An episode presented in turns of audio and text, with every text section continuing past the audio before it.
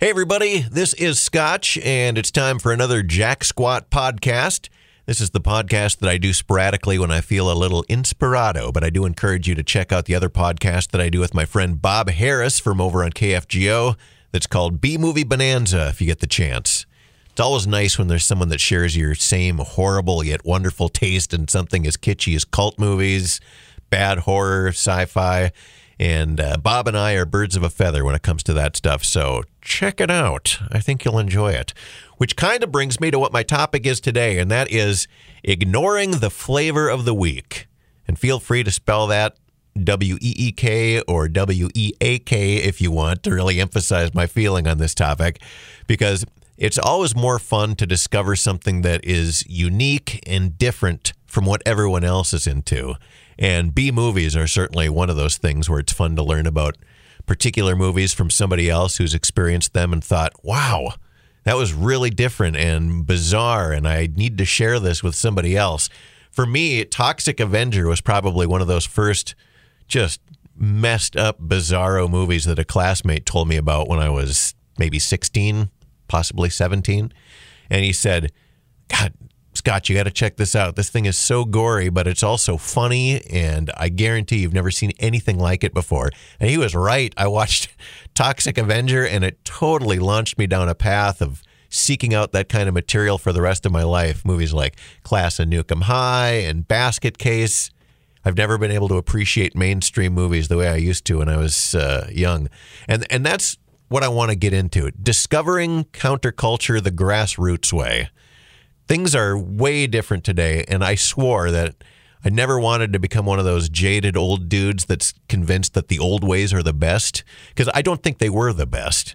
But my personal experience is the only thing that I can speak from. That's why I always get self-conscious, and I feel like podcasts are so self-centered, but it's because they have to be. You know, you can really only speak from your own personal journey, and I discovered a lot of the things I am into because somebody else turned me on to them.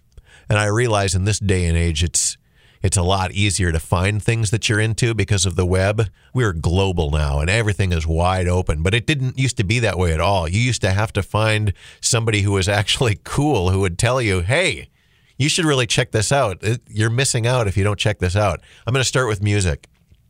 I recall going into record stores like Mother's Records in Moorhead or Disc and Tape when I was a teenager, and I would hear something like, you know, the Descendants or the Dead Milkmen playing in the store, and I wouldn't really know what it was because nobody that I knew listened to punk rock or alternative music. I lived in Holly, you know, Holly, Minnesota, and people only listened to whatever they played on the radio in my high school.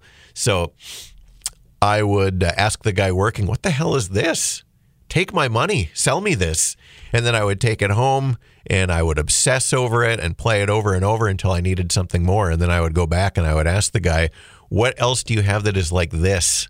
And he would say, you know, the Clash or the Ramones or something. And then I would buy that. And I didn't ever even really meet anybody else in my town that actually purchased or listened to the same kind of music as me until a friend of mine started dating a girl from West Fargo. Ooh, the big city. And she borrowed me the soundtrack to the movie Repo Man on cassette. Boom. Life changer. This album had Circle Jerks, Black Flag, Suicidal Tendencies, Fear. So I had to start buying that stuff, and I went back and I started buying the back catalog of all these, and I loved it because it wasn't on the radio, and I found it from an alternative source. It wasn't something that they were talking about on Entertainment Tonight. It was something that somebody else said, here, check this out. And there's something very rewarding about that. Same goes for comic books. I started out reading the mainstream comics like anybody else does, Archie comics and Spider-Man and Richie Rich. And I still like a lot of that stuff. I love Archie, but I also read Mad Magazine and Crazy and National Lampoon. So I really enjoyed that subversive humor that skewered pop culture, but I had never read a comic book like that.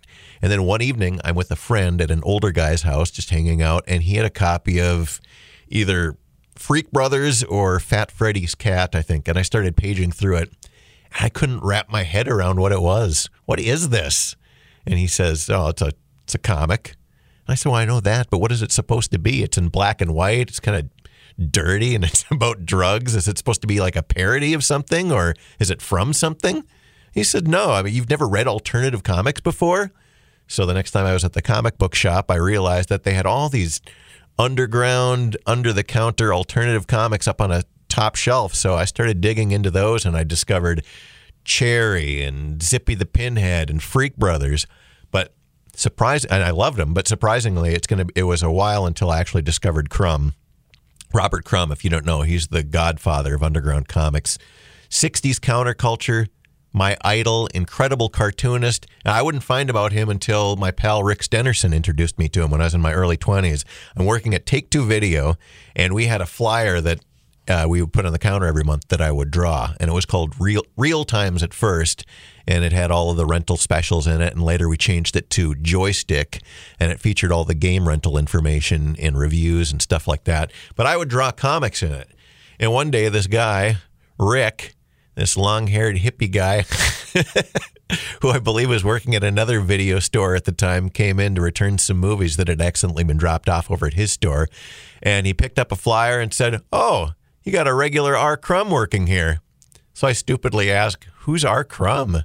And I'm so glad that I asked, because Rick started telling me all about Crumb. So I headed down to the comic book store, and I bought my very first volume of The Complete Crumb and discovered my all-time favorite underground cartoonist. Later, Rick would turn me on to the Crumb documentary, which also was a life changer. But my point is, if I hadn't met Rick Stenerson, I wouldn't have discovered Crumb back then. It took somebody else, somebody cool, to say, hey, this is something really neat that I think you're going to be into. Grassroots discovery. Things really have an impact on you when somebody whose opinion you respect turns you on to it. And it means so much more than whatever the current flavor of the week on the magazine rack or the top 10 or at the top of this weekend's box office is. Maybe that's selfish. Maybe there's something. I think there's something special to having something that is yours to share with a friend that isn't necessarily for everybody else. I enjoy a lot of things that other people dislike or even really hate. And I don't know, I guess for some reason that's especially satisfying. I think it's funny when I play something for somebody else and they get a bewildered look on their face. Something like Tim and Eric, Tim Heidecker. That's a bizarre TV show. And you play, here, I think you'll think this is funny. And their face drops like, what the hell am I watching? You know, or you play them music and it's just so foreign to them. And yet, you and, you know, maybe a handful of other people enjoy it. There's something really satisfying about that. Well, anyway, that is Jack Squat for this week. I thank you so much, and stay safe and healthy. We'll see you next time.